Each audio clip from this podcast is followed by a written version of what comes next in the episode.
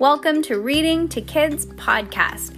I'm your host, Jenna, And I'm your host, Peyton. and we're here to read to you or with you. We know that sometimes moms and dads don't always have the time or the motivation to read to their kids each night, and we know how important it is. So, on those nights that you're not in the mood, we're going to do it for you. Can't wait to read with you. Good job, Peyton. High five.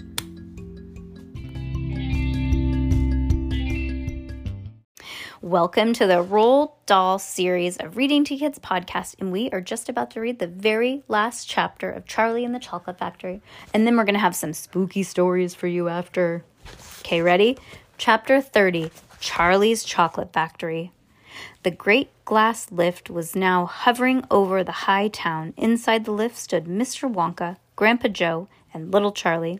How I love my chocolate factory, said Mr. Wonka, gazing down.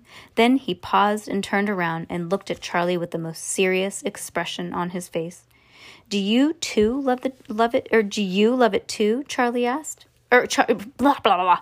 Do you love it too, Charlie? he asked. Oh, yes, Charlie said. I think it's the most wonderful place in the whole world. I'm very pleased to hear you say that, said Mr. Wonka, looking more serious than ever. He went on, staring at Charlie. Yes, he said, I am very pleased indeed to hear you say that. And now I shall tell you why. Mr. Wonka cocked his head to the side, and all at once the tiny twinkling wrinkles of a smile started to appear in the corners of his eye, and he said, You see, my dear boy, I have decided to make you a present of the whole place. As soon as you are old enough to run it, the entire factory will become yours. Charlie stared at Mr. Wonka. Grandpa Joe just opened his mouth to speak, but no words came out. It's quite true, said Mr. Wonka, smiling broadly now. I'm really giving it to you. That's all right, isn't it? Giving it to him? gasped Grandpa Joe. You must be joking.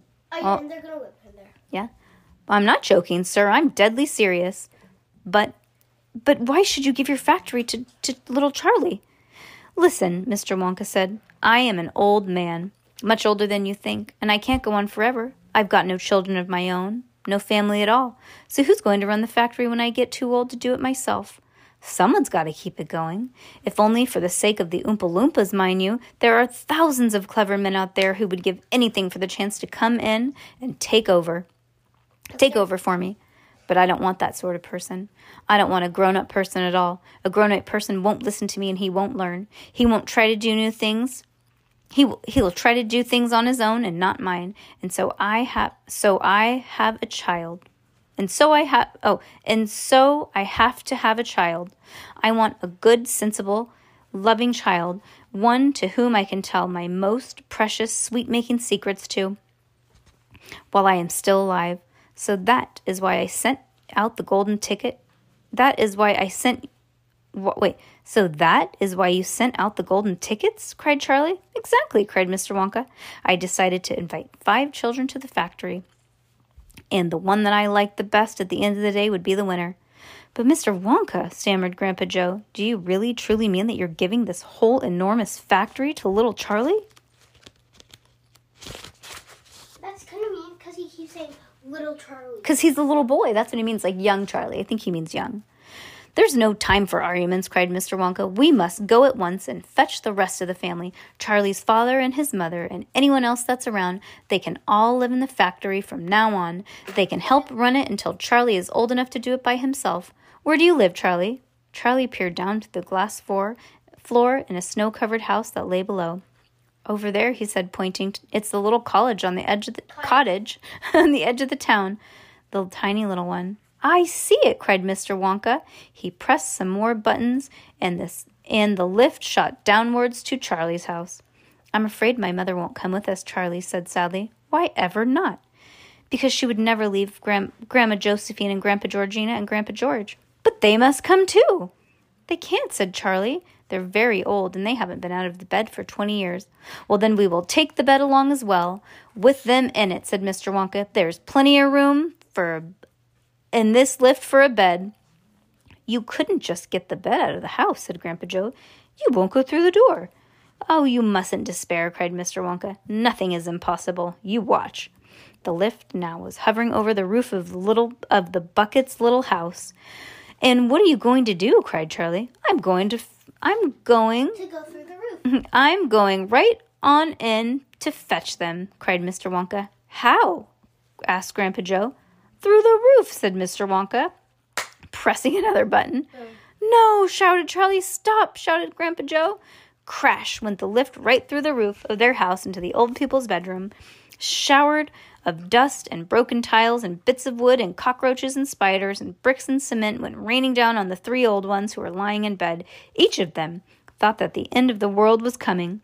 Grandpa, Grandma Georgina fainted. Grandpa jo- Grandma Josephine dropped her false teeth. Grandpa George put his head under the blanket, and Mr. and Mrs. Bucket came rushing in from the next room. Save us! cried Grandma Josephine. Calm yourselves, my darling wife, said Grandpa Joe, stepping out of the lift. It is only us. Mother, cried Charlie, rushing to the Miss- Mrs. Bucket. Mother, mother, listen to what's happening. Or sit, listen to what's happened. We're all going back to live in Mr. Wonka's factory, and we're all going to help him run it, and he's giving it all to me. And, and, what are you talking about? said Mrs. Bucket. Just look at our house, cried poor Mr. Bucket. It's in ruins. My dear sir, said Mr. Wonka, jumping forward and shaking Mr. Bucket warmly by the hand, I'm so glad to meet you. You mustn't worry about the house now. From now on, you're never going to need it again, anyways. Who is this crazy man? screamed Grandma Josephine. He could have killed us all. This, Grandpa Joe, is Mr. Willy Wonka himself. It took quite a time for Grandpa Joe and Charlie to explain to everybody what exactly had been happening to them all day. And even if they all refused to ride back in the factory lift. I'd rather die in my bed, shouted Grandma Josephine. So would I, cried Grandma Georgina.